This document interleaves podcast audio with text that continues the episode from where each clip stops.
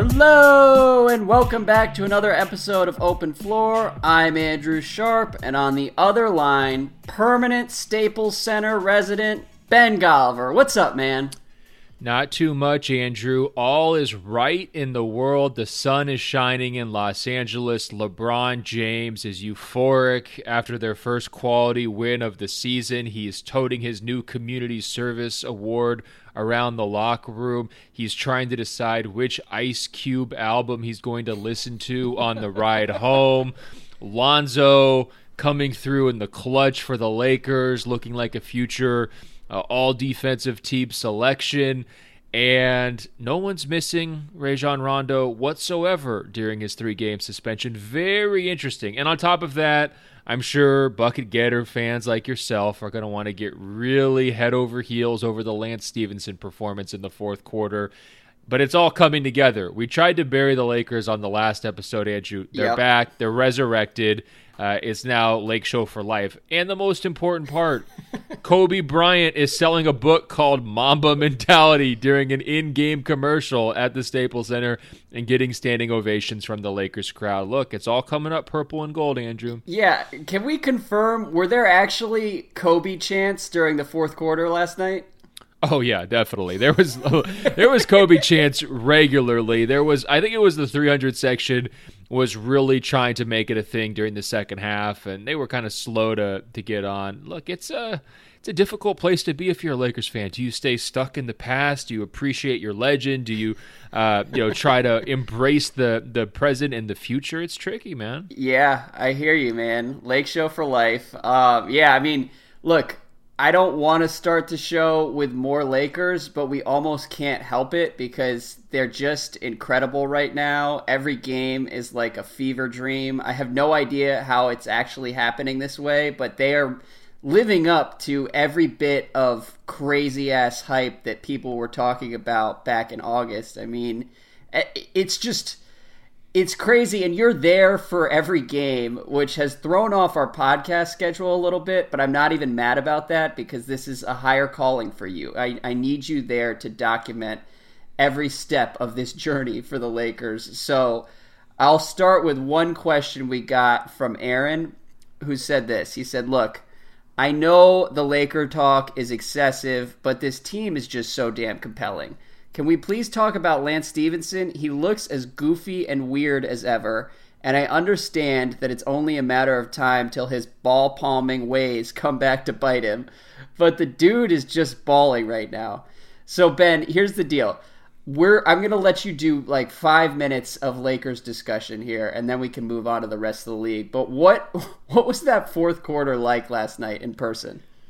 It was interesting. Both teams were scoring tons of points in that game, but they were also just missing lots of shots, especially yeah. Denver. I felt like Denver should have had about 150 in that game if they had played like they normally do, and they just were off for some reason. And so the game was going up and down, but it was like a flat track meet, if that makes sense. You know, it's like, all right, like we're all here in like a training camp flow, like everyone's going to get points. Then all of a sudden, Lance Stephenson just detonates in the middle of it. And he had had a nice game against the Suns the previous night. And that's one of the classic situations. It's like, oh, uh, of course that's why you signed Lance Stephenson to like go nuts against the Suns in games that don't really matter. Who cares, right? Right. He, I mean, he had a stretch there of like eight points and something like you know a little bit more than a minute where the crowd was going crazy. But my instant reaction as soon as he made that first three, and I, I told the guy sitting next to me, I said, there's going to be over under 3.5 heat checks. Okay, like just get prepared.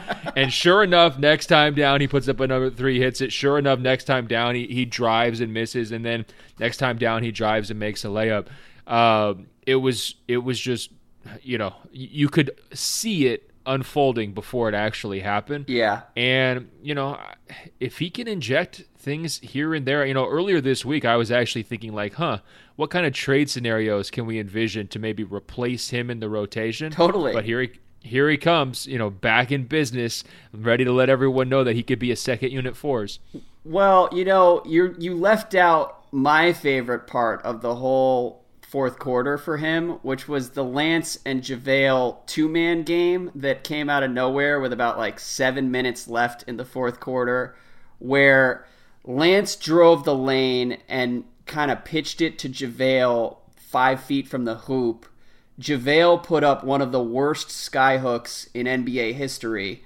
And then a loose ball ensued where Lance somehow grabbed the rebound and then took it out to the three point line. And he did like the Jordan palming thing, which is now, I guess, a Lance Stephenson signature, but where he, he palmed the ball and then started backing down his guy. I forget who was guarding him, but he just tripped over his own feet trying to post up. And the combination of Lance ISOing and JaVale Skyhook, like, it honestly, I was so disgusted that those guys were playing crunch time minutes that I wanted to just turn off the game right then. And then, sure enough, Lance fucking changes the entire game from there and was actually great down the stretch. So I just I have no idea what to think with any of this. I don't know if you've seen those little toy BB-8s that the Star Wars people came out with a couple years ago, where you can like control it with your phone, and this little ball will like yes, roll all over your living those room. Those were like a sharper image specialty for a couple years there.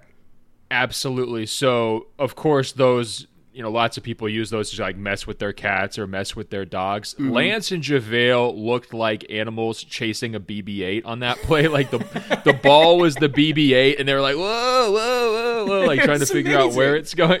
Yeah, but I actually think, in all seriousness, Lance's best play of the fourth quarter wasn't any of the baskets. Obviously, it wasn't that goofy sequence. It was the pass that he hit LeBron perfectly in stride yes. for that breakaway dunk. And it, it, was just such a crucial, smart decision from Lance. And I loved LeBron with the over the top positive reinforcement. Like, LeBron has not really acknowledged Lance's existence very much. Like, even after he hit those two threes, it was like Lance came back to the bench and LeBron's like, okay, here's like, you know, a token high five. After Lance made that pass, LeBron like sought him out, gave him the chest bump, like pointed in, you know, pointed in his face that basically that's what we need from you. Um, that to me was kind of telling, right? Mm-hmm. Because mm-hmm. he's trying to coax these guys into playing a certain way with him, and I think that's what he wants from Lance is, is better decisions because there's been some just atrocious turnovers already this season. But that type of pass, Lance has that somewhere in his scrambled basketball IQ, and every once in a while it comes out. And, and we'll see if it can be more consistent. Yeah, and I would add that Lance has. There's a similar dynamic with Lance as there was with J.R. Smith in Cleveland. Um, and I don't think that Lance can ever start on a finals team.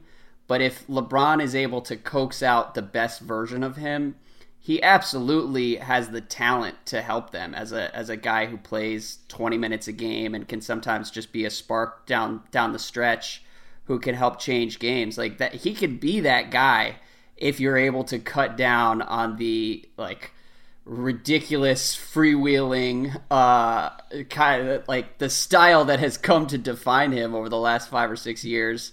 Just tone the circus down from like 3 rings to 1 ring is basically what you're saying. Hey I I also think that Lakers fourth quarter was like an ultimate case of well actually because of course everyone's losing their mind over Lance but if you want to be the well actually guy and actually I do want to be that guy right now well, actually, we should give Lonzo Ball major credit for that Lakers closing push because he made an incredible steal on an instinctive play to force a turnover, get out in transition.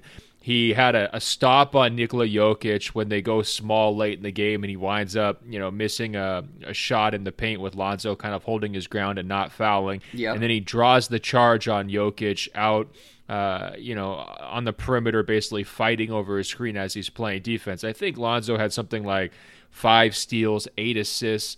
Uh, you know, in that starting role. And, you know, Murray really got off. I mean, he had a nice night for Denver, and Murray is really, really good. And man, this Denver team is pretty cocky and confident. They've got a bunch of guys who are really feeling themselves right now. Yeah. But I thought Lonzo played really well in that starting role. And personally, he didn't get enough. I thought he didn't get enough credit down the stretch for his impact on that game. And I also think going forward, I'm ready to call it, Andrew. I think it's time Lonzo starts, Rondo or no Rondo. I think it's time to move Lonzo into that starting lineup and see what he can do. Yeah, I'm glad you mentioned Lonzo because that was the last point I wanted to hit before we moved on. I mean, ooh, def- you're well actuallying too. Well, okay, no, we're, no, we're I, both on it. I love it. I think he deserves a lot of credit. You know, when his jumpers are falling, and look. Lonzo in the first quarter and really the first half was not playing very well. But down the stretch, we got to see good Lonzo, and um, you know the three he hit was basically the backbreaker in the fourth quarter, and his ability to hang on defense against the Nuggets, where again, like the Lakers just need three or four guys who are going to be solid. I mean, Lakers fans, if you talk to them this offseason, they talked about Lonzo like he was Gary Payton on defense, and to me, he's not that level of a defender but he is going to be solid and be able to hang in there with guys, and he was able to do that with Jokic. So like, he's he's a good piece for them, and uh, and particularly yeah, when his jumper's falling, he makes them a, a much more stable, kind of sensible team. Yeah, he's just bigger, longer, little bit stronger, and then much more higher energy. Uh, than a guy like Rondo on the defensive end, and he's more disruptive. And with him and Hart together, I like that pairing because Hart's pretty reliable shooter. Lonzo, the shot's there when he trusts it, and it's way off when he doesn't trust it, right? So that kind of complements each other. Uh, Lonzo, he doesn't need to have the ball to pound it, pound it, pound it, but Hart, you know, is capable of kind of creating off the dribble when you need. I just think that they complement each other pretty well. And I just like Rondo, I think, better with some of those second unit guys where maybe he can – uh, actually orchestrate a little bit more because I think you lose some of what Rondo does when you play him on the court with LeBron. Yeah. Because LeBron's always going to have the ball, right? So to me, it's kind of a natural move on basically every level. But, you know, the one hangup, of course, is Rondo's personality. And, and we'll see how.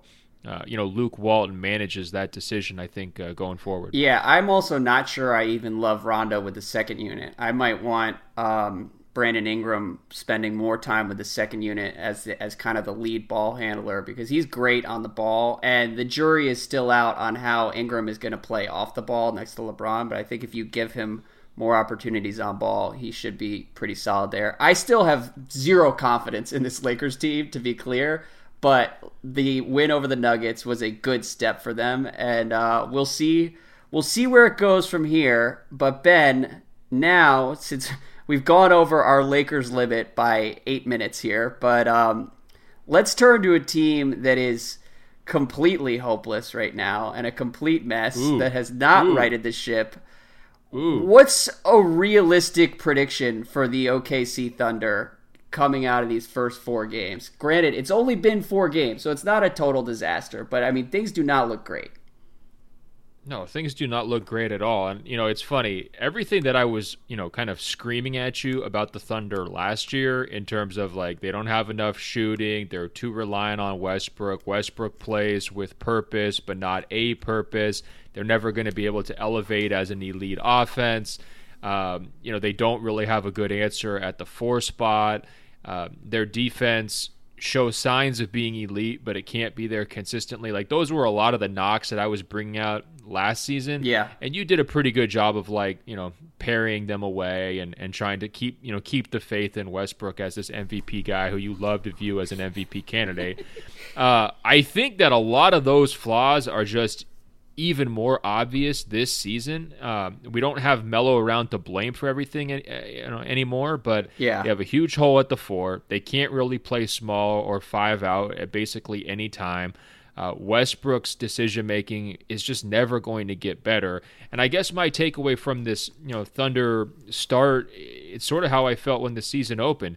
You just have to admit they have no hope of being a contender. Once you admit that and once you come to terms with that, you're able to appreciate what Westbrook does on a different level because there's no expectations. If you actually think he's supposed to be an MVP guy who's going to win you lots of games and take you to the promised land, you're guaranteed to be disappointed. He's not that guy. His style will not work on that level.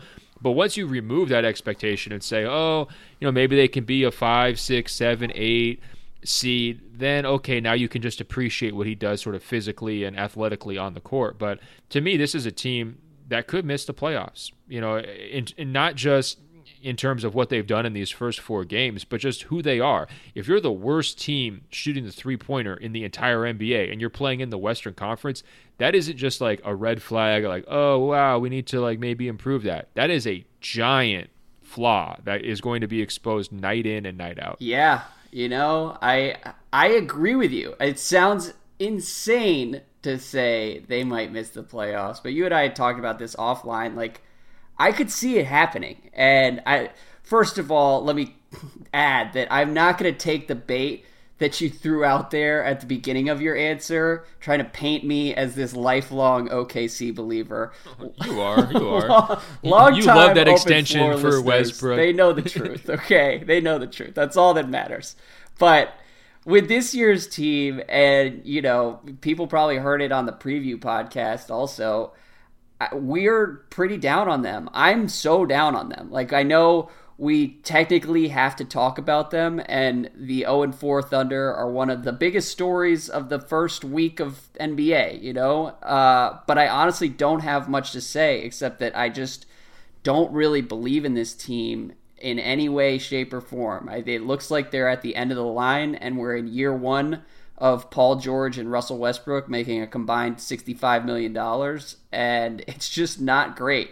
And the, the other thing that I would add is that you have all these people saying that it will be different when Roberson gets back because this team was really designed to be kind of a defensive oriented team that's able to grind out wins on the strength of their superstars. And I I mean maybe that will be true, but coming off that injury, people counting on Roberson sound to me kind of like Sixers fans back in August talking themselves into what Markelle Fultz was going to be. And both of those situations are depressing for the player, but if we're talking teams, like you just have to be realistic. Like Roberson's coming off a very serious injury and probably isn't going to be the same guy even when he does come back. So it's just very dark in OKC. Yeah, let me let, let me ask you this. You know, last week we were talking about cloning players to, you know, who could beat who. I'll give you three Robersons. Are you a contender if you're Oklahoma City? I'll give you three of them, not just one healthy one. Uh, you can have as many Robersons as you want. Are they a top shelf team in the Western Conference given the limitations of their offense? I don't think so. No, and I, and I think what should be even more concerning if you're OKC, and granted, like Westbrook started slow last year and then kind of played his way into shape by as the season went on, and so it, it's possible that that happens this year um, because last year was another season where he got knee surgery like a month before the year started, um, and and it affected him coming out of the gate. So maybe that's what's happening here. But I also think that everyone should be on guard for the season where age and and wear and tear catches up to Westbrook a little bit, and his athleticism takes a little bit of a step back.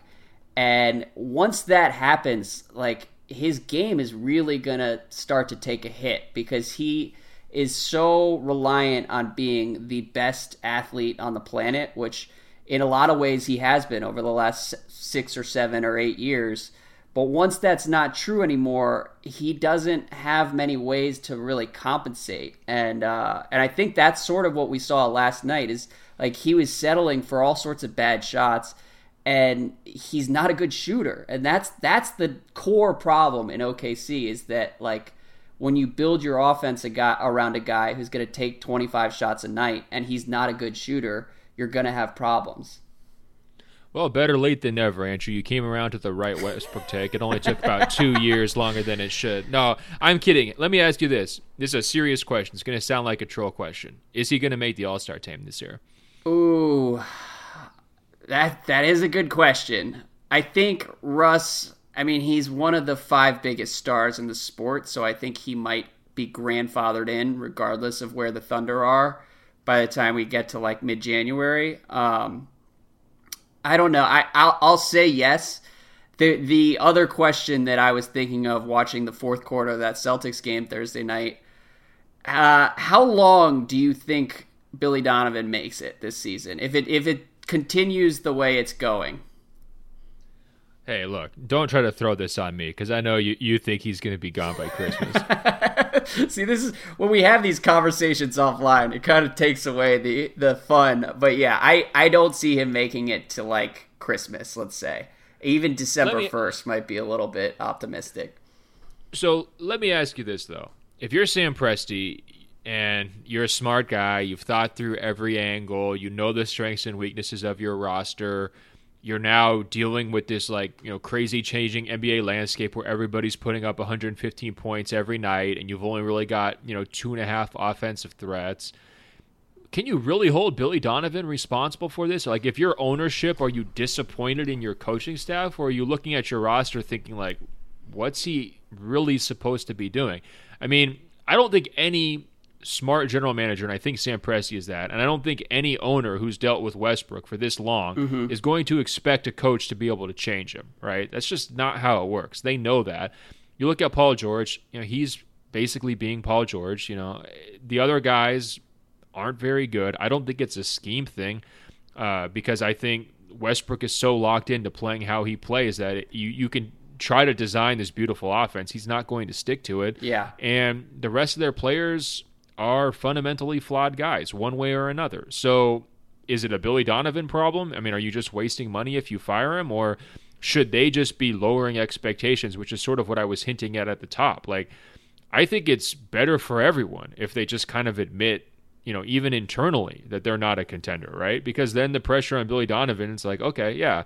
I mean, you're just the guy who's out there kind of stewarding Westbrook's crazy triple double run, and we'll see where it goes, rather than you're the guy who can't put order and structure to the offense and, like, you know, lift this team to where it should go. It's like they're just not that good. Yeah, I think that is a really important point. And when you and I both raised the possibility of them missing the playoffs, like, it really shouldn't be as crazy as it probably is to say that out loud, but like they're in a different tier of the West than the Nuggets and the Jazz and the Rockets and the teams that you can kind of just write in knowing that they're going to figure it out. Like OKC is in that sixth place to tenth place tier of, of the West, and and you're right that they should probably shift expectations internally just for everyone's sake. The the Donovan question is pretty interesting though. I mean, because if he were to be fired, the there would be an immediate chorus of people who come out and point out that like Russell Westbrook teams have had the same problems no matter who's coaching. And the problem is not the coaches. Like that I can guarantee there would be 200 people tweeting that um, within the hour. But I also think there that probably lets off Billy Donovan a little bit too easily and probably lets off Scott Brooks a little bit too easily. I think both of those coaches have lacked imagination and uh, and I, you know even with Billy Donovan something as simple as just playing Alex Abrines more than he has like I would just run him out there and see what you can get because they've needed shooting and there just aren't many other viable options. I mean, you could try to see if Terrance Ferguson, if you play him 25 minutes a night, see what you can get. But like stuff like that just hasn't really happened, and, and Donovan hasn't been willing to experiment. And eventually, I think just shaking things up might be the only play Presti has. Yeah, I mean, I I don't want to sound like a Billy Donovan apologist because I'm not a huge fan one way or the other. I think he's kind of just a placeholder, and yeah, you know, I, I don't really know what the amazing cases to be made for him as you know this this great coach. But I do think like the NBA's financial success has really put coaches in a weird spot. Like it's one thing if you're a coach and you're making like two or three million dollars and your best player, say ten years ago, is making fifteen million dollars. Yep. Like now you're a coach and your best player is on a five year, two hundred and five million dollar extension making $35.7 million this season. And his motto is, now I do what I want, right? Or why not? Like, what possible leverage do you have to get through to a guy who's making what seven, eight, nine times more money per year than you are? Yeah. Like, that's really pretty impossible. Like, you're completely relying upon that superstar deciding that he wants to be coachable and to buy into your vision and not just do whatever he wants. And what did we see? in the in the fourth quarter of a game that they completely choked away against Boston. That Boston wanted to hand to him. Do you think Russell Westbrook stuck to the play call when he jacked up a 30 footer off an inbounds play with 25 seconds left? No, it's, he did It's it. a he great did, point. He did whatever he wanted. He did exactly what a $35.7 million player would do when he's empowered to do whatever he wants based on the size of his contract. Yeah, it's a really good point. And actually, Billy Donovan came out after the game saying, you know, when Russ takes that shot, it's a good shot for us. I was very clear in the huddle that we did not need a three on that possession. so love it. I love that. That's the thing. That's what I would do too if I was him because you can't criticize him. You know, he can't do what Scott Brooks tried to do with John Wall a couple years ago before John got the big contract, Yeah. where it was like massaging him and like kind of poking and prodding him. You can't pull a Stan Van Gundy against Westbrook. You could do that against Reggie Jackson. You can't do what Stan would do and just dress down his players in the media to Westbrook because then he's out. No, you know? look, And- it's a really good point, and and the same thing is happening as you mentioned with Scott Brooks and John Wall in DC. And I think that the reality is that you know both Billy Donovan and Scott Brooks are probably kind of league average coaches, um, and they have their hands tied for various reasons and various political reasons. I don't I don't think it's purely salary, but just sort of the influence that Russ and Wall have over their organizations. Um, and you know they might be fine. I just I think ultimately the best argument for Donovan not making it through the season will be that like if the Thunder continue to struggle, it, that's going to be the only play available to Sam Presti because it's not like they can go out and trade for a third star, and it, it may just be kind of a, a desperate attempt to try and right the ship. Okay, here's another real question that's going to sound trolly. Okay. How long until how long until Paul George regrets his decision? Oh man. Okay. So here's I was thinking about this as the seconds wound down in Oklahoma City last night. I think the one positive that could emerge from just a total implosion in OKC this year is we could get to like March and and see Paul George give a a tell all interview where he just comes 100% clean with the media and says, "Look, I love this. everything I said from July to mid October was ultimately not really that true. And here's why I really stayed in Oklahoma City because I still don't believe that he, he was just like best friends with Russell Westbrook and wanted to keep that relationship going and he loved the nature in Oklahoma. Like I don't know. There's another shoe that's going to drop somewhere along the line here. And so if things get really ugly, who knows? Let, let's hear from PG, Loose Lips Paul, our favorite. Yeah, no, I, and I'm not trying to break them up by any stretch, but I just think when you sign four years and you had the opportunity to go short term, you had the opportunity to play with LeBron. You, you basically could have picked your contender as Oh, a yeah. And then now you're looking at a situation where you're going to be on the West bubble, you know, and you're you're seeing no progress, and you're actually living the no progress too, which I do think matters. Like, I think to a certain degree, he talked himself into this idea that there was unfinished business for that Thunder team last year because of the way they lost against Utah. Yep. And some, when you're in it, it's very easy to believe that. But from a outsider's perspective, you know, we can look at it and objectively say, like, you guys aren't going anywhere No, with this look, with this group. Yeah, the the day he signed, we could look at it and say the business is not headed in a great direction, Paul. So I don't know what you think uh, is unfinished, but good luck. I mean, and and we talked about it all spring.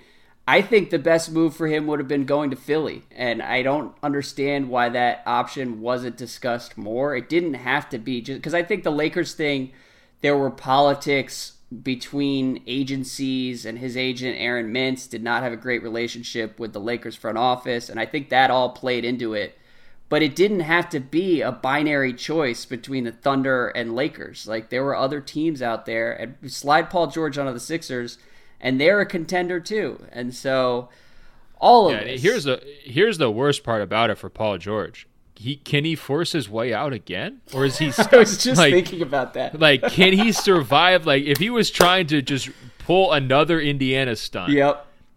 Wouldn't everybody be out on him? I mean, first of all, we know the Thunder fans would just cut bait with him immediately. Now they love him right now because he did pick them, but if he tried to turncoat, they would freak out, and he would be public enemy number one A right there next to Durant, right? Well, it would be but kind of amazing think, because the it would be the ultimate Lance Stephenson heat check from Paul George to turn around a year after doing like five different cover stories and say, "Look, I want out.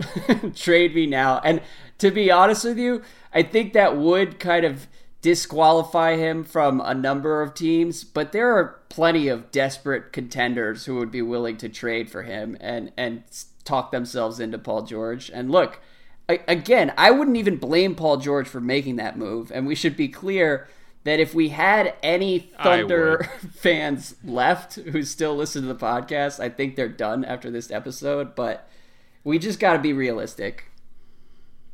Yeah, I mean, I definitely would blame him for doing that. And really, I don't know. Yeah, well, he didn't have to sign a four-year deal, Andrew. He didn't have to go do all these stories. He didn't have to have the party with Nas smoking cigars on stage. It was all a lot. like he, they did the most in terms of that decision. So if he turns around in less than 12 months and it's just like, you know what, everything that people were saying about us not being able to go anywhere was true. I need a, a different place. That would be a big problem. Yeah, I think actually the most logical solution is that Paul George has reached the same conclusion that I have, which is they can't win a title, and he's okay with that. And he just wants to enjoy playing on a good team and, you know, having very uh, low cost of living and a good place to raise his family. And if that's the case, then we probably need to judge him for that, don't we? A little bit? Yeah. Um, well, wait, what? No. I was about to say that's perfectly fair. Good for him. but we have to judge him for that too, is certainly its own take. Um, yeah. You know what? Good luck to everyone in Oklahoma City. It can only get better from here. Um, but I don't see great things on the horizon for that team. One other question that I wanted to hit before we move to uh, the Rockets. Fisher said, with the rise of younger players like AD and Giannis breaking into the conversation of the best player in the league, realistically, how open is the window for Kevin Durant to be the undisputed best player in the world? Could Durant go down as the best player to never be the best player in the NBA? So, best player Andrew, in history. Andrew, come on. You're the one who picks all these questions. You don't have to send in a burner account question under the name Fisher just so you can slander KD for no reason. Come on, Andrew. No, listen. I think the correct answer here is Durant is probably destined to go elsewhere this summer, and he will be at the top of everyone's top 100 list going into next season. Not that we need to use top 100 lists as like the definitive metric for any of this. No, because... we, we don't need to use lists as a definitive metric. There's one list, well, I'll, all I'm saying is that there are a lot of people who would argue that Durant has been the best player last year or the year before. I think the answer to Fisher's question, Kobe was never really the best player in the league while he was in while he was in his prime, and uh, I I think he may have a case as the best player in history to never be the best player in the NBA at one time. So my thing with this is no one was saying Kevin Durant couldn't be the best player in the world when he was lighting up the Cavaliers during the finals yeah. or when he was winning uh, the series with Anthony Davis at the Pelicans pretty easily or when he's really truly ramped up, you know, in postseason form, you know, doing his thing. And so look, we love Giannis more than anyone in the world, and we're pretty big Anthony Davis stands too. But don't forget about KD. All right, and I think it's so easy to do that. It's so easy to say, "Oh, Steph had 51, so let's diminish Kevin Durant," or you know, Kevin Durant went to the Warriors and it, and it bothers us.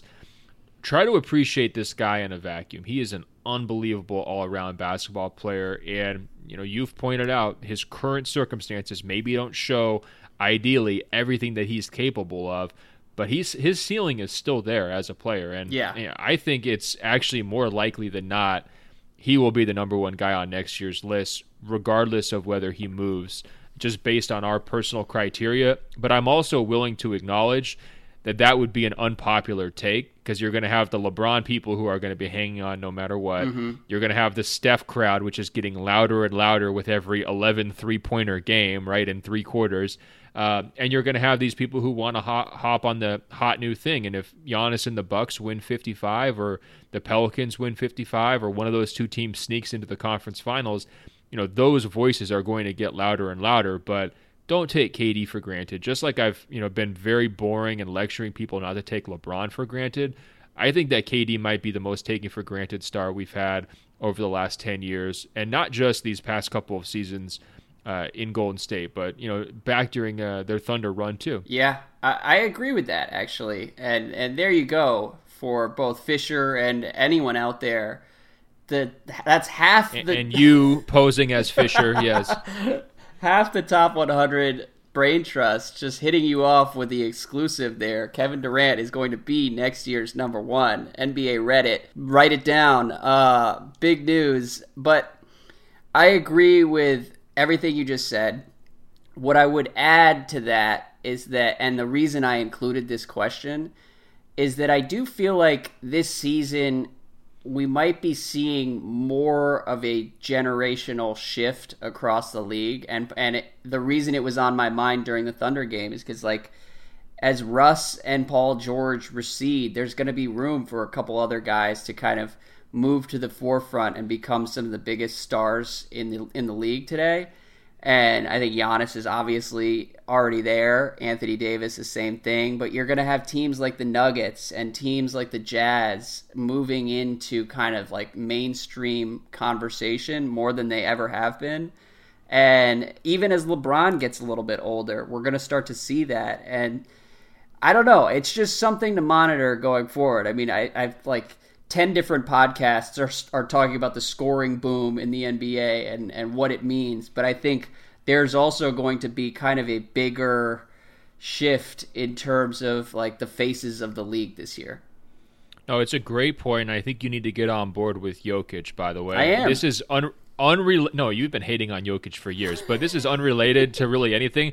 I got an email from the NBA marketing department that said they put together a highlight video of Jokic's no look passes as like a way to tease that game last night, uh-huh. and it got 32 million views on Facebook in under 24 hours. So that just proves the point you were trying to make right there. There's some big time new faces coming up, and I think Jokic is one of them. He's got the international pull as well. Um, look, it's harder to sell a guy who looks like me. There's there's no doubt about it, but he's a pretty special basketball player, and I frankly think that Jamal Murray is going to be a household name here in not too long. Uh, he'd he'd be another guy I put on that list. Um, and you know we are seeing a little bit of a shift. I mean, the Chris Pauls and the Russell Westbrooks of the world, um, you know, they're they're definitely entering a different stage uh, of their sort of like day to day relevance. Yeah, yeah, it's going to be interesting to watch. And one thing that you probably missed since you were at the actual Lakers Nuggets game Andrew, I missed nothing. When will you ever learn? Well, during the second half of that game, they they had an interview with Jokic where Jokic came out and said Shaq can't guard me. And then they cut to Shaq back in the TNT studio, and Shaq was like, "Where's he from? Ukrainia?" And uh, oh, no. and Ernie chimes in and says Serbia, and he's and Shaq's like, "Serbian chicken. That's what I'm gonna be having for dinner tonight." And so it was great. It was I just love inside the NBA. I think they're very divisive among hardcore NBA internet fans, but uh, I can't get enough of it. And Shaq has grown on me over the years, which is the ultimate upset because I used to. I, he was not my favorite a couple years ago. I think Prime Shaq could handle Jokic just fine. yeah, what, do you, think? I don't think that's particularly controversial. Prime Shaq was fucking incredible. Um, but Moving on to the other big news of the week.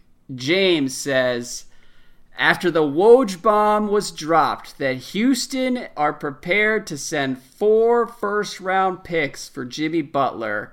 A lot of people's first reaction was to laugh at the Timberwolves drafting record.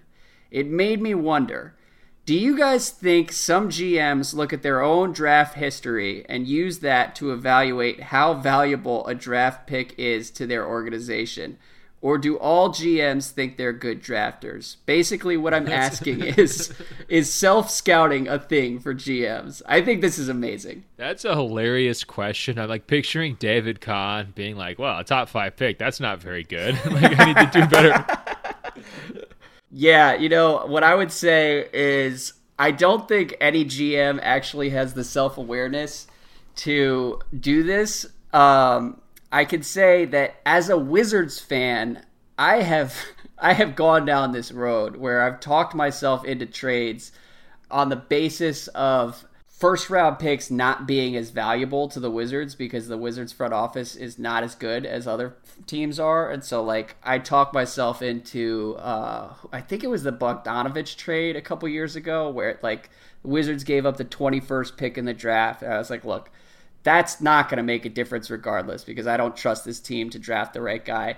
That player wound up being Jarrett Allen, who would have helped a ton in Washington, and so that trade is now super frustrating in hindsight. But um, but I think GMs always have to believe in themselves, for better or worse. Yeah, I think there is a wide variety of how executives view uh, first round picks. I've talked to a guy who has won Executive of the Year award who basically is like anything after 20 i don't care um, and then obviously there's other gms who have made a point to like target you know that that 20 range or even the the early 30s in the second round because you got the favorable contracts and and viewing those as like really prime pristine assets right so i think it uh, you know, depends largely on market conditions too, right? Like how much do you value draft picks if you're under the gun trying to win now, coaching or, or GMing for your job with the fan base that expects you to make the playoffs? I mean, that really distorts how much you would care. Sure. So I think there's a lot of factors that could lead to, you know, different views on the value of, of draft picks and uh, I don't know. What do you think in terms of the basketball intelligentsia right now? Do you think they overvalue draft picks? It does feel like the internet loves first round picks, regardless of where they are, even though we get what like eight to ten first round picks every year that actually matter. I definitely feel that that's that's an issue. Um, I mean, I got in an argument about this yesterday with Spike Eskin, host of Rights to Ricky Sanchez. Uh, but he was comparing this to the Nets trade and, and was basically saying it would be crazy to give up four first round picks for one year of Jimmy Butler. First of all, if Houston did it, I don't think they would be doing it thinking they're only going to have Jimmy for one year. I think they would probably be talking to his agent about long term commitments and uh, operating that, that, Chris Paul max contract handshake. Exactly. That, that, that kind of a conversation. Right. Yeah. Uh, operating in the gray area. I think Morey has has been in that territory before. Um, but I also feel like you know. First round picks generally aren't going to be the top five picks that the, the Nets gave the Celtics, you know? And, and if you're giving, a, even if you assume that Houston is going to kind of regress to the middle of the league in the middle of the next decade, which I think is a pretty fair assumption.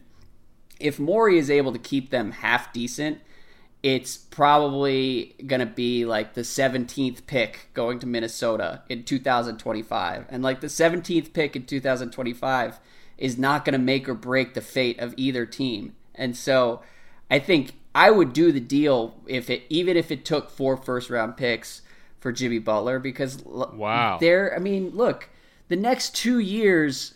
Um, or the next three years, because you can't trade picks in, in successive drafts. So let's say the next three years, the, the, the Rockets are going to be drafting in the 20s, um, probably the late 20s. So giving up those two picks is not super valuable, um, or it's not a, a, a meaningful sacrifice, anyway. So you're really talking about two potentially really valuable first round picks to give yourself a, a, real shot at a title for the next couple of years. And the other thing that I would add is that people who are on the fence here probably haven't watched enough Rocket games this year because that team just looks dead and, and kind of lost and well, that, that's my concern. Like, you don't want to be so angry at Michael Carter Williams that you start handing out all your draft picks for a decade. Like, that is called an overreaction. That's fair. But I'm with you. They have been very flat, not fun to watch. They don't really have that esprit de corps that they had last season.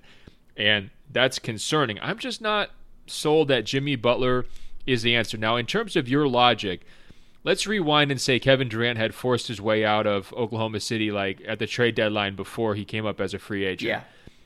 I would have strongly argued that he would be worth four first round picks to the Golden State Warriors in that scenario because he's guaranteeing you a championship window of five years if he comes and resigns, right? Uh-huh. Uh, same thing for the Lakers and LeBron James last year. Let's say instead of, you know, kind of convincing Koby Altman to totally overhaul their roster, what if LeBron James had just pulled the plug and said, look, you know, enough beating around the bush. I don't want to do this anymore. Just trade me to the Lakers.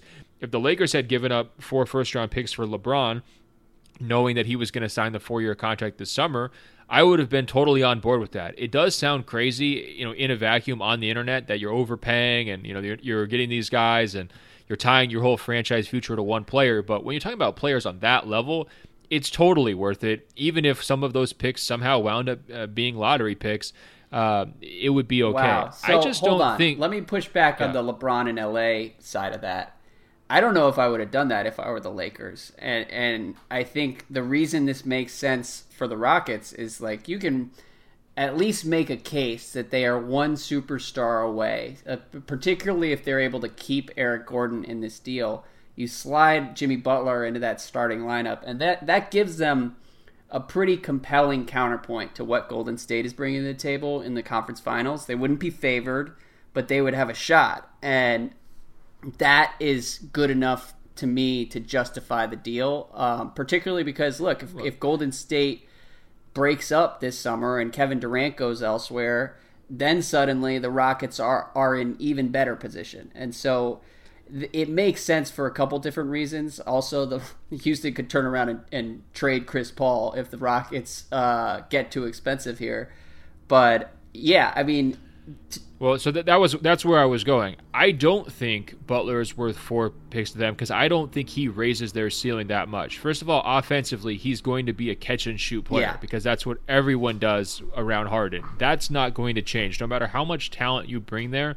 Harden is not going to radically alter uh, how he plays. Second of all, in terms of you know defensive fit, like they are going to need him to basically play like the PJ Tucker role, right? I mean, isn't he almost like their backup center? I mean, of course he's going to play wing guys too, right? Sure. But part of why you're bringing him is to have that like interior force.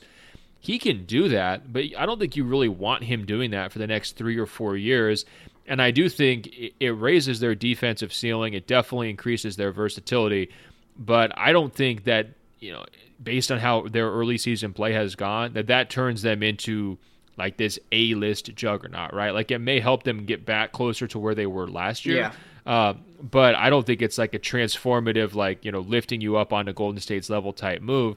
And so then now you're banking on another team blowing up, uh, you know, in, in the short term to, you know, open a championship window. I just don't think that that core group, Chris, Jimmy, and James, is an ideal big three where you're going to have to be paying those guys more than $100 million collectively, mm-hmm. and you're going to be filling out the rest of your roster with minimum salary guys going forward.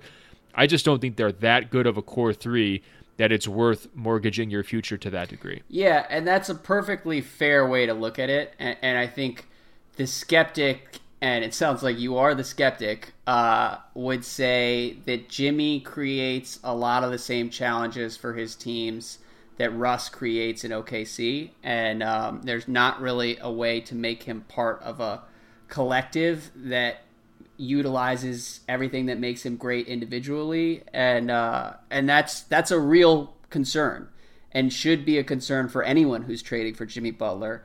I just think that this particular Rockets team is already clearly headed nowhere, not just this season, but next season. As Chris Paul gets older, he's still going to be very expensive.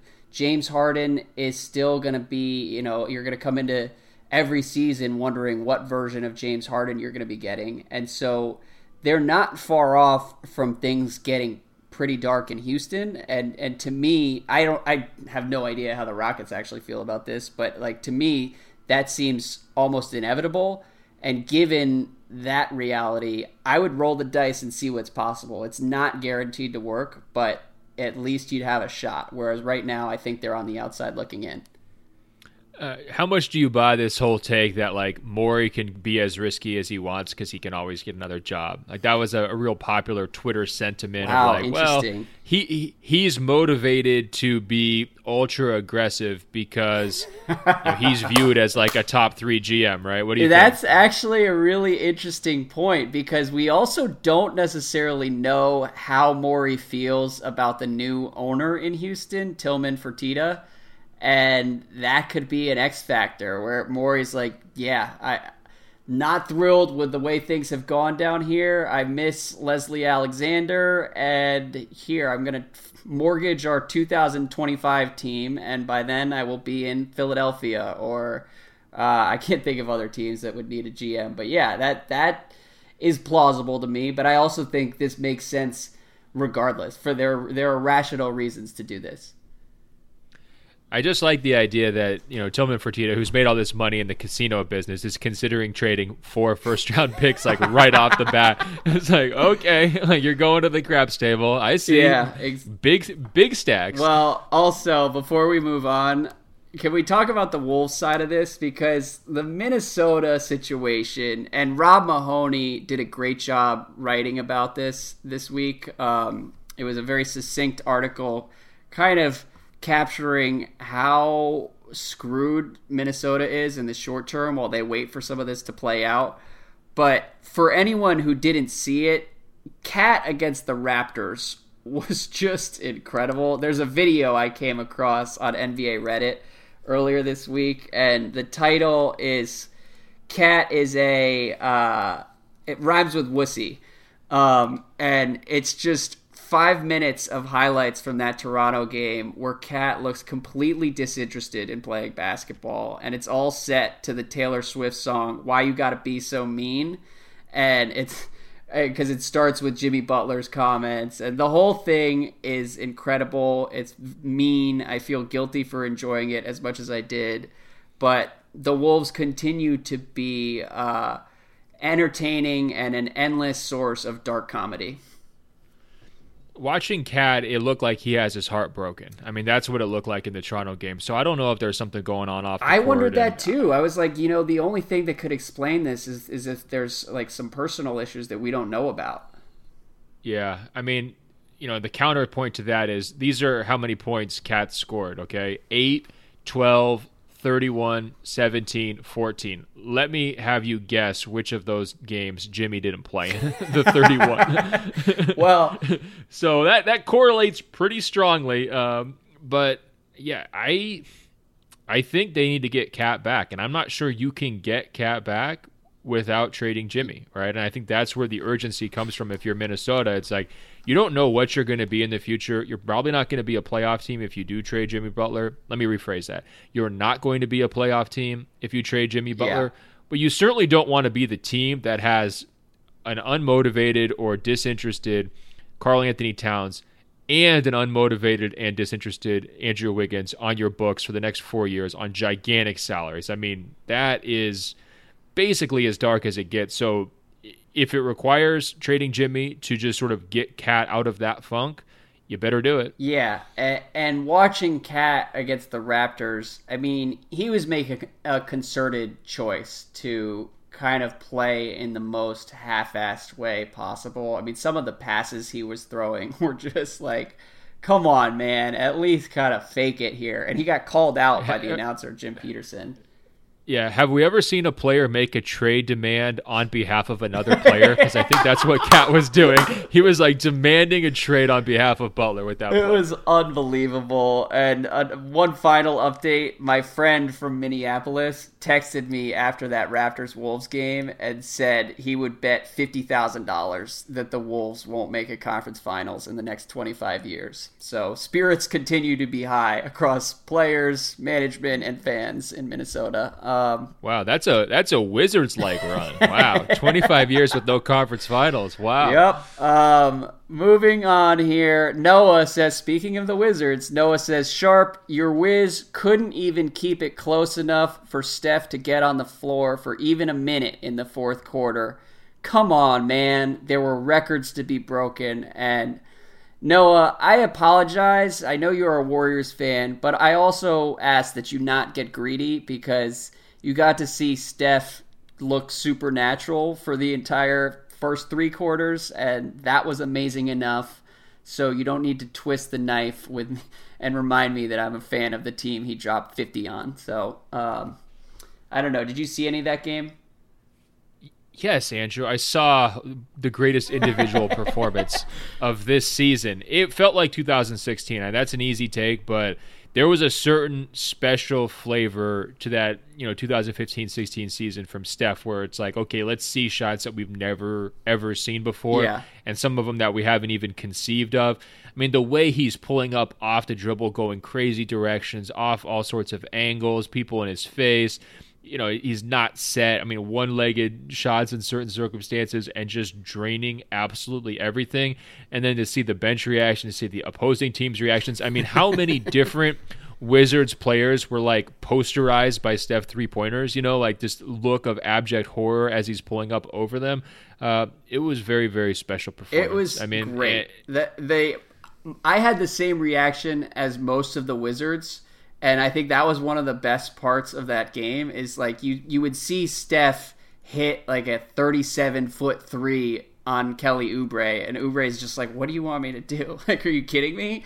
And so that was me. I was like, a couple people emailed, kind of like taunting me after that game, and I'm like, "Are you kidding me? I love Steph Curry more than any player in the league, and that was exactly what I was looking for out of the Wizards Warriors game. If I'm gonna stay up, I want to see Steph go off for like 50 or 60. Um, and he's been unbelievable to start the season. I don't want to jinx anything, but it, it does kind of feel like a, a reprise of that MVP year in 2016 a little bit of an "I'm here, I'm back" uh, mode from Steph Curry. You know, remember when he did that against the Blazers? Yeah. He's pounding his chest in the in the playoffs. It kind of feels like he's doing that for an entire season this year. Uh, the MVP talk that people have been throwing out there is totally justified for him. Uh, you know, that's probably an oversight on our behalf. I remember last year, didn't we both pick him as MVPs? Like predict, yeah, we were predicting the big like comeback year for Steph. Maybe we were just a year early, Andrew. Maybe that's what happened. Yeah, and speaking of chest pounding, the other thing I wanted to add coming out of that game is watching Steph in those first three quarters. It just like I mean I started thinking about what my life would be like if Steph were on my favorite team and I got to watch him just tear through the league and make every other point guard look hopeless and you know, I mean, he like Russell Westbrook looks great until he plays Steph Curry and then you're just like how has anyone ever believed in Russell Westbrook? and, and so I thought about it and I just can't even imagine how insufferable I would be if I got to have Steph on my team. Like, I, I would honestly have to leave the internet because I would alienate too many people. And Warriors fans are pretty bad, but I guarantee I would be 10 times worse than them. Can I tell you the funniest thing that I've heard all year? is this guy on this podcast who said if you clone Bradley Beal eight times, you could beat the Warriors. That was you, Andrew. It's all After about seeing center that game, of gravity, man. I, it makes sense. I, that's what I'm saying. Let's. I'll give you 12 Bradley Beals on the court at the same time, so you're playing 12 on 5. do you do you really think that you could stop Steph Curry now that you've watched him just dismember your Washington Wizards uh, in Well, person? look, when Steph is in a, in a zone like he was on Wednesday night, there's no one on earth who can stop him or his team. So I will concede that point. I'm just he doesn't always look like the greatest player in the history of basketball. So I think on on many nights a team full of five to eight Bradley Beals would have a good shot against the Warriors. There's no chance. They could take the court with them. They're not going to beat him. well, moving on. Um, Greg says, "Can we please talk about how awful Dario Saric was against Detroit?" 2 of 11 from 3, and Blake Griffin dropped 50 on him, almost exclusively on Dario, except for OT. And there were just awful turnovers. He bricked an open three to win it in regulation. I'm not sure I could watch another 78 games of this. Am I alone? Is there a trade market for Saric, do you think? Um, I doubt that you have any passionate Dario takes, but I'll throw this to you. Uh, I don't. I mean, I think just be patient. Don't judge a guy on his worst day. Dario is a good basketball player, and don't judge Blake Griffin on his best day either. Like everyone's like, "Oh, what a great Blake Griffin day." Well, not that many people said that, but I did see some saying like, "Well, if Blake's gonna play like this, it wasn't that crazy of an idea." Well, okay, like let's pump the brakes. If Blake averages fifty, I can hear what you're saying. Uh, I want Blake to to play like that consistently because it was really fun to see him energized and and the play at the end that Dwane Casey called, like the fake triple handoff, the power move to the basket, uh, was beautifully executed and, and beautifully conceived. But uh, let's just chill. But from Philly's standpoint, are they the most disappointing team in the early season? To me, they are because I had my expectations up pretty high. Fultz is just an unbelievably rough watch, and I've already said that multiple times. We don't need to go down that road that much. But, you know, they're they're overall like, hey, we can beat you with our best five and our best fives locked in together. That vibe just hasn't been there. Mm-hmm. I don't know if it's the absence of the shooters. I don't know if it's Dario struggling. Um, I don't know if we can just pin this all on Fultz, but to me, they've been the biggest disappointment in the NBA. Yeah, it hasn't been great, and I it, I wouldn't call them disappointing because I, this is the season I expected for them. I think there are going to be some nice stretches, and there are going to be some stretches that make everybody go back to the the offseason and wonder why there weren't more moves made. And um, and I think the Saric aspect is important to highlight because he played great for them last year and I think some of that was real but it's also not necessarily realistic to expect him to be like a dead eye three point shooter next to Ben Simmons. And if he's not going to be that guy then his fit is a little bit tricky in Philadelphia, and he's going to be due for an extension in a couple years. And so, the questioner, Greg, I don't know what the trade market for Saric is. Um, and Saric, like personally, he's my favorite guy to interview in Philadelphia, and one of my favorites in the league. Like he's great. But if I were the Sixers, I would at least be exploring what they could get because as a long term fit on that roster, he's he's not great, and and I think they would be better off if they could find a couple starters who made more sense and play Dario off the bench. But Saric may be a little bit too good for that role, and so it it leaves Philly in a tricky spot. Well, what's the part, uh, problem you have with his fit? Because I see a guy who could play multiple positions, move pretty well. I do think he's a better shooter than he's shown so far this season. Yeah. I definitely wouldn't be giving up on Saric. No, no, no. I, chill out, chill out, I, Greg. Okay, but what, what what's what is the focus of your concern over there? So if you trust his jumper, the fit is okay. He's not great on defense. He got exposed repeatedly in that Boston series, but that doesn't necessarily mean he can't work for them for the first seven or eight months of the year. Um, so it's not a crisis by any means. It's just not ideal if you're looking to build this team for the next three to five years, which clearly, like everyone in Philly, is trying to take the long view here and and maximize this championship window. Um, and so. Yeah. Move the goalposts after you got embarrassed by the Celtics. I, we know how that goes. Well, right, no, Andrew? I mean that's part of the reason they're starting Fultz, and so I would just be careful about penciling in Saric to that future if I were the Sixers. Um, but it it's a murky trade market too because again, like if he's not going to be shooting 40% from 3 and and he does have some limitations on defense, like it it complicates his fit in a lot of different situations. Yeah, just to rewind really quick on Karl-Anthony Towns and his body language, it reminded me of Anthony Bennett back in the day, and Anthony Bennett also reminds me at times of Markelle Fultz too. Like this guy, when he doesn't have the ball or he's not engaged, man, he is he is like seventy five percent checked out uh, regularly, and that just bothers me. Like, come on, you're being handed a starting spot. You're supposed to be the guy who takes this team over the top. Clearly, there's there's a need for you to prove yourself here and half the time he's going through the motions. Yeah, I mean, eh, speaking of KAT, though, you know what the Towns game reminded me of is like, do you remember when Andrew Bynum was on the Cavs about like oh, six oh, or seven years ago, and there were rumors about him or reports coming out of a Cavs practice where he showed up and just shot threes the entire time and did his best to alienate like the entire coaching staff That's what KAT reminded me of against the Raptors. Is like, yeah, he was doing everything he could to send a message that he was not okay with the status quo. Yeah, I mean, if airballing a three that you barely even tried with wasn't enough, he like firmly requested out of the game, which was, you know, it's just like Thibs. In case you're not getting the message, let me send it to you directly. It's pretty incredible. Um, moving on, Cameron says, "Hey guys, I have a simple solution to the Jaren Jackson Jr. nickname dilemma. He should henceforth be known as Trey J. You're welcome." And Ooh. I support that. Trey J is pretty solid. He shoots threes. He and it's much better than trying to say JJJ every time he does something cool. So, do you have any thoughts?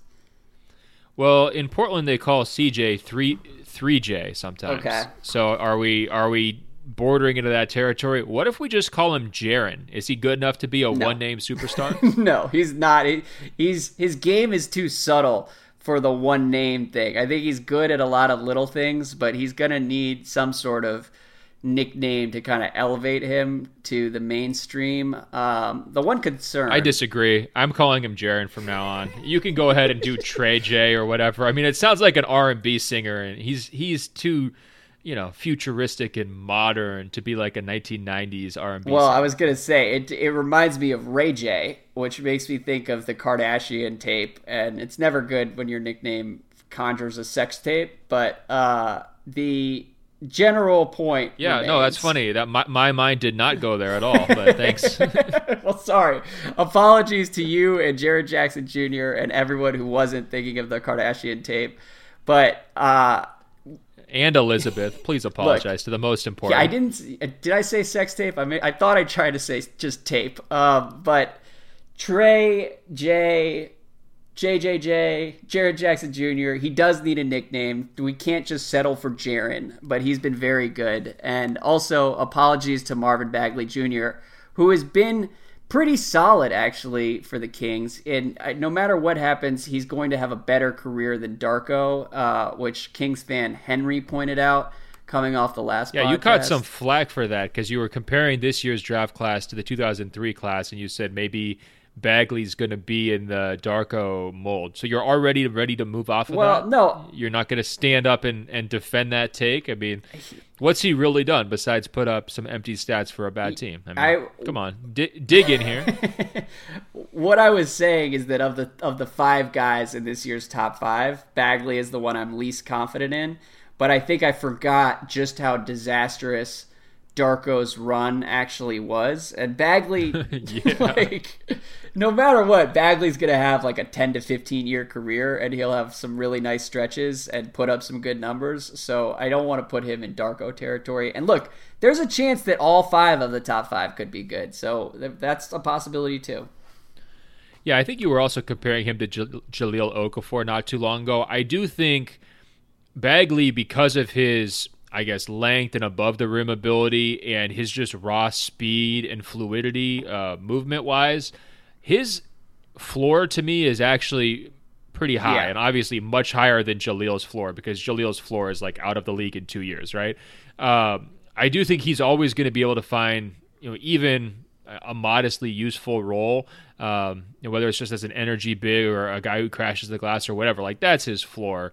Uh, and like you're saying, 10 to 15 year career there makes sense. And I do think his ceiling will be determined by how well Sacramento develops him. And that's why I'm so worried about it because, you know, that's where a lot of prospects, you know, have kind of, you know, gone to die over these years. And, and I just hope that, you know, we get to see his ceiling rather than just settling for a, uh, an energy guy when he's got gifts that suggest he could be much more well, than that. I agree, and it's also hard to know how much his weaknesses matter when he's in Sacramento because like that whole team is disastrous defensively, and so you can't pin the defense on him. But that was one of the biggest questions coming into the league. Is like, where do you put this guy on defense? How does he affect your your team's scheme overall? All of that stuff is premature for a rookie on a lottery team, but like that's the thing. Like he could be really, really good if he can figure out a way to be average on defense.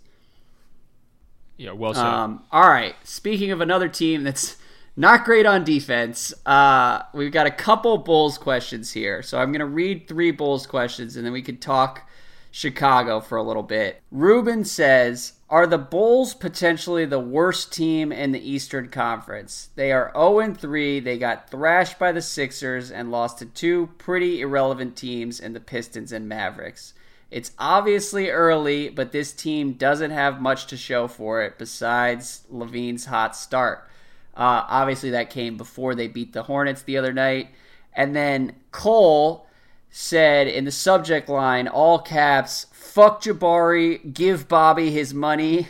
um, oh, so I'm not going to. He continued in the body of the email, but that's the essence there. Um, and then Anthony said, being a Bulls fan is a lot like binge drinking. Every weekend you say you're done, but what the hell is going on with Zach LaVine in the opening stretch of this season? The dude is averaging 31 points through the first four games, and he is efficient. I'm still obviously not sold on him, and defense is an issue, but without Lauri and Kris Dunn, LaVine has kind of taken charge. Is this just a product of poor defense throughout the league, the poor AAA teams the Bulls have played? Is he an early early candidate for most improved player. Where will he fit in the Bulls' development? And then he signs off the email with why, why, why, why, why, which is a great Bulls fan sentiment. Very inspired yeah, I mean, we rarely get a chance to talk about the Bulls because they have not been relevant for like five years, but I always love Chicago emailers. They are the most entertaining team emailers we have, I'd say. Um, so let's take it one by one, Ben. Number one, I think that the worst team in the East has to be the Cavs at this point. It's only been a week, but I, I wouldn't put the Bulls at the bottom, would you? You're correct. Um, Chicago's also had a ton of injury issues, like just up and down their rotation. So I think that factors into both LaVine's start because he's the only guy left who can shoot the basketball, yeah. and just you know their record and their overall like play. I mean, I, I do think they're really bad. They're going to be really bad. There's basically no way around it. And I never saw them as a potential playoff team. Uh, but I do think they've probably had the worst injury luck of any team in the league. Yeah, um, that's fair. They were always going to be pretty rough this year, though, just because of their injury or not injury because of their defense. Um, the de- the defense is going to be injured all year long, uh, regardless of who's out there. Yeah. Season ending defensive injuries.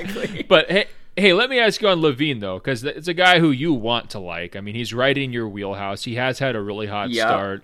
Are you back in? Are you skeptical? Are you feeling more, you know, nuanced and, and pulled towards guys like me who say, "Come on, like don't don't get distracted by the uh, by the new, you know, flashy light"? I mean, what do you think? I'm glad you asked, Ben, um, because you know, yeah, I look, LaVine is a pure scorer from Seattle. He plays with my hero Jamal Crawford every summer, and all of that.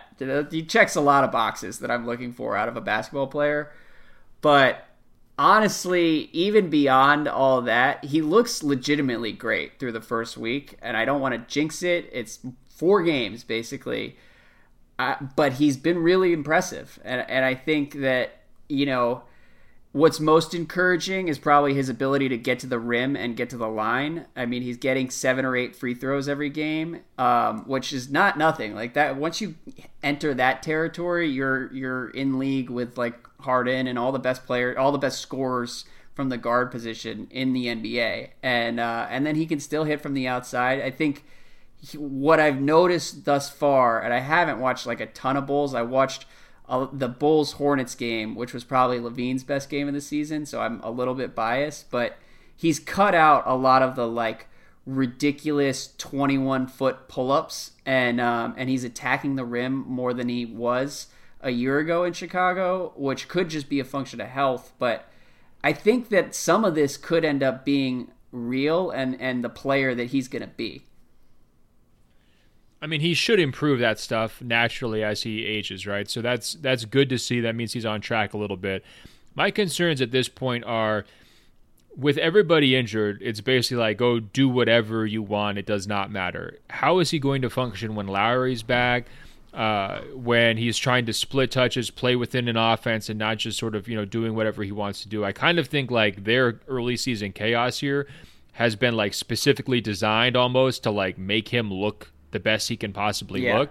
And I, I, still want him to, to see him as a part of a highly efficient team offense, meaning he's not just shooting well from the field or, or scoring points efficiently, but he is lifting his team, uh, you know, to a better offensive efficiency mark than they have without him. And I want to see that when he's playing with other guys who need to have, you know, touches and shots to be effective because sharing is an issue for him. You know, right. distributing, playmaking, uh, those are all issues. And then defensively, like they're also really having to work around him, right? Like Jabari Parker gets, you know, dumped to the second unit, not only because he's not very good at basketball, but if you have to play him and LaVine together for huge minutes, it's just so easy to pick on one or both of those guys uh, on the other end. And that's where I just don't really see Zach making a lot of improvement. Yeah. Uh, and I think that will hold you back. Like, you know, that will probably keep you into a, you know, super valuable six man type player on a good team role if you're just a complete net negative on defense and, and you never make any progress there. And I, I think that my, my concern for his career is that he doesn't have a lot of motivation in Chicago to improve that weakness, yeah. right? Like they're bad they're gonna be bad this year. He's already gotten paid. They're paying him like a you know a top two or three option type guy. They're going to be bad for the foreseeable future. Where is the desire to improve defensively going to come from, other than him just deciding to completely commit to it? And I guess I just don't view him as that type of player. If he winds up being this all around two way guy, you know, a leader type personality who's going to like drag the Bulls to the, the eight seed next season, I will be shocked. And if that happens, you know, I will tip wow. Way to bring the party down. You know, I just. I'm. I. Well, look, it's it's so easy to get excited. Oh, a guy scored 35.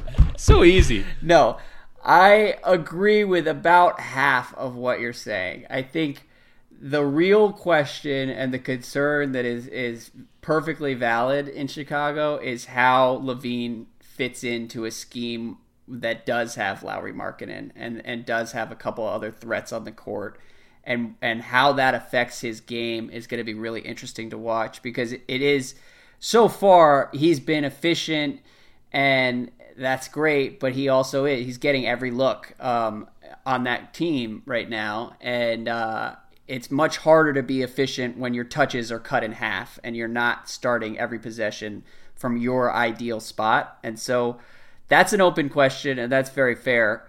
What I would push back on a little bit is I don't know if his defense is going to be a make or break issue. I think the offense, if the offense stays where it is and you can score that well, defense is secondary, and and we've seen that with a bunch of different guards around the league. And uh, and the the question is going to be how consistently he can stay at an elite level on offense because if he can just get to mediocre defensively, he'll be okay. I think if if you're worrying about the future in Chicago and defense, the guy you would want to worry about is Lauri because it's much harder to build a decent team defense around a shitty big man uh, defender than it is a guard. Mediocre on defense for him seems basically impossible. And again, like he's got to translate his individual offense to team offensive success, right? That, that those are my two big question marks. Yeah. And I think even a rosy view of LaVine's future would require him to make huge strides to get to mediocre on defense and also require him to basically fundamentally rewire as an offensive player so that he doesn't have blinders and you know he becomes a more of a playmaker type. I mean, he's almost to me like you've got Harden on one extreme where he's like scorer and playmaker. Then you've got Booker who's like definitely more scorer than playmaker but trying to become a playmaker, yeah. right? And like kind of trying to follow in that mold. And then you've got LaVine even further to the right totally. of Booker, where it's just like 100%, well, 99.97% score and then 0.03% playmaker. And it's like the, the gap that he has to, you know, traverse to get himself more towards the, the super efficient type lead option that you're describing is pretty wide.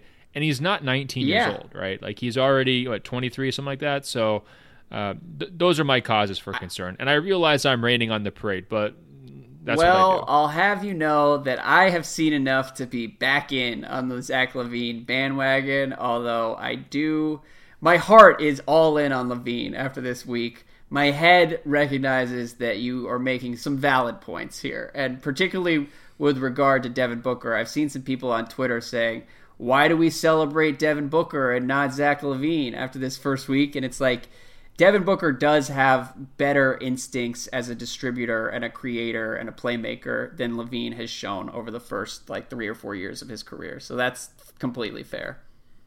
The other thing I'd say too, in, and I'm being too mean on LaVine, so I'm going to try to be a little yeah, bit nicer. Tone it down, okay, for me.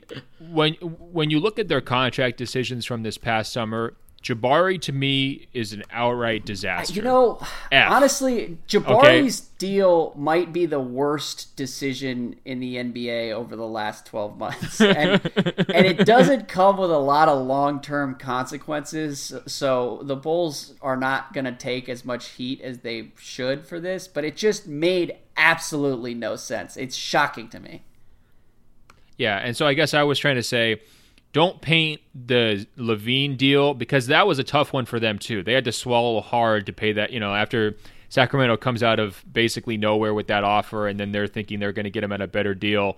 They had to swallow hard to match that, yep. right? For for LaVine, but to me, that deal's probably going to wind up okay if he continues to progress like mm-hmm. this. Uh, I don't think it's going to be great, but it's going to be all right. The the Parker one is just already dead on arrival, right? It's already has been proven to be horrible. So don't lump those, don't paint those with the same brush. Those are two different situations. One deal that, you know, you you caught like the short end of the stick. The other, you just beat yourself over the head with the stick. That's a perfect place to close out our bi-monthly Bulls discussion. Podium here. We'll do two quick questions. First, from Jeff, who says, I have an addendum to Ben's Alice Fultz analogy from last week's podcast. It's not about calling Fultz a wife or a girlfriend. The Sixers committing to start him is the equivalent of bringing your significant other home to meet your family or attending a wedding with them as your plus one.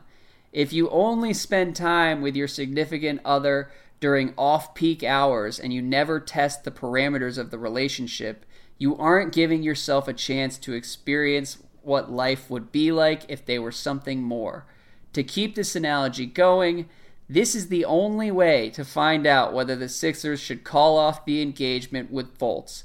Maybe he will make a bad impression at dinner, but at least then Philly can move on with confidence that the answer lies elsewhere. Not to mention, Fultz will have gotten a genuine opportunity to prove himself.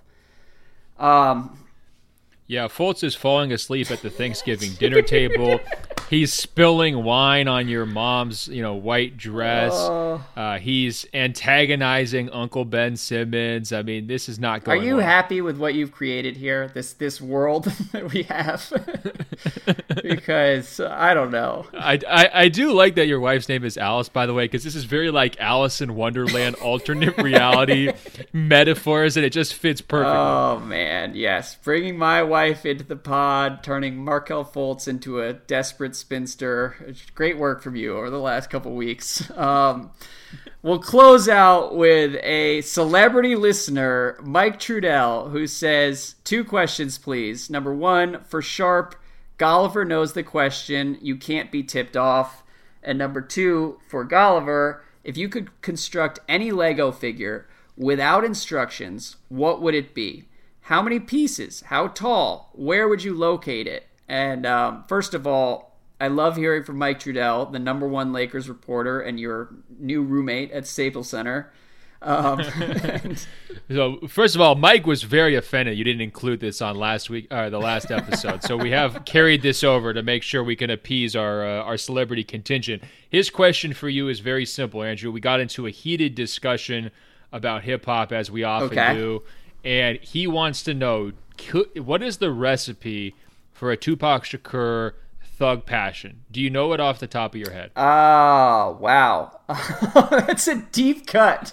Back to like 1994. Um I and let me as you think the reason why we were discussing it it was sort of an age related question. He's a couple years older than okay. I am and he's got that song memorized uh, you know by heart. I was able to answer the question, but we were wondering if the age gap, you know, towards people maybe a couple years younger who weren't, you know, bumping Tupac in middle school because they were in elementary school, maybe that would sort of, uh, you know, change, you know, or warp your experience with Tupac. Do you have an answer? Um, I have some thoughts. First of all, you're right that there was an age gap there. I had a Tupac CD when I was in, I believe, fifth grade or sixth grade.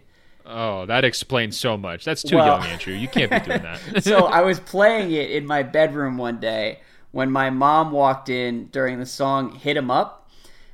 And no, Andrew. she walked right over to the CD player and took out the CD and took it out to the driveway and drove over the CD with her car. so that was my first Tupac experience. And of course, off of that, I immediately fell in love and was like, Tupac's my new favorite rapper. Sorry, mom. Um, yeah, terrible parenting strategy yeah, by her. Really, just classic case of 101 reverse exactly. psychology backfired. Short term thinking from my mom. Um, to answer Mike's question, though, so when I started to get into like high school, me and my friends would drink Hpnotiq and Hennessy, which was called the Incredible Hulk, and so that was like Ooh. 2000, 2001, 2002 time um, in terms of like where hip hop was. Thug Passion, I have no idea. My guess would be that it has Alizé in it, but I have no idea. You got it. One part Alizé, one part Cristal. And look, we do wow. not endorse underage drinking under any circumstances. Can't believe you would just casually flip that around. I mean, very, very Georgetown. oh God, you, but, don't put that on me. Um, in terms of his other question, um, the best Lego structure. I will say I was incredibly inspired by seeing the gigantic Multnomah Falls uh, Lego construction they've got at the PDX airport. Okay. It was something like 80,000 bricks. It was like eight feet tall. This really allowed me to kind of, you know, take my dreams to the next level in, in terms of how big things could be. Because I've got a Big Ben that's like two feet tall, right? But now I'm thinking we can go larger. Like we could get a Lego structure that could be maybe as big as a dresser or actually, I think my future version of myself will be one of these guys who collects the little railroad sets and then runs it around his entire house. You've seen those people, yes. right? so now I'm wondering whether could I get like a Golden Gate Bridge that stretched for the entire length of my living room? Like I'm saying, a hundred thousand bricks, maybe eight to ten feet tall like would that be too much or would that be like the ultimate conversation starter? I, I kind of think the latter andrew.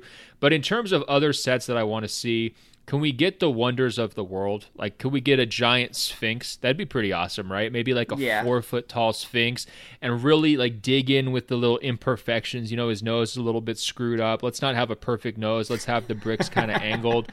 Um, I think that those are maybe the Great Pyramid would maybe be a little bit boring, but it could also just be incredible if it was like you know sort of right by your coffee table in front of your television, and you've just got like a three foot tall pyramid. Wait a second, um, hold on. You're you're being asked to construct like your dream Lego figure, and the best you can do is a three foot tall structure. I think you got to dream a little bigger here, Ben.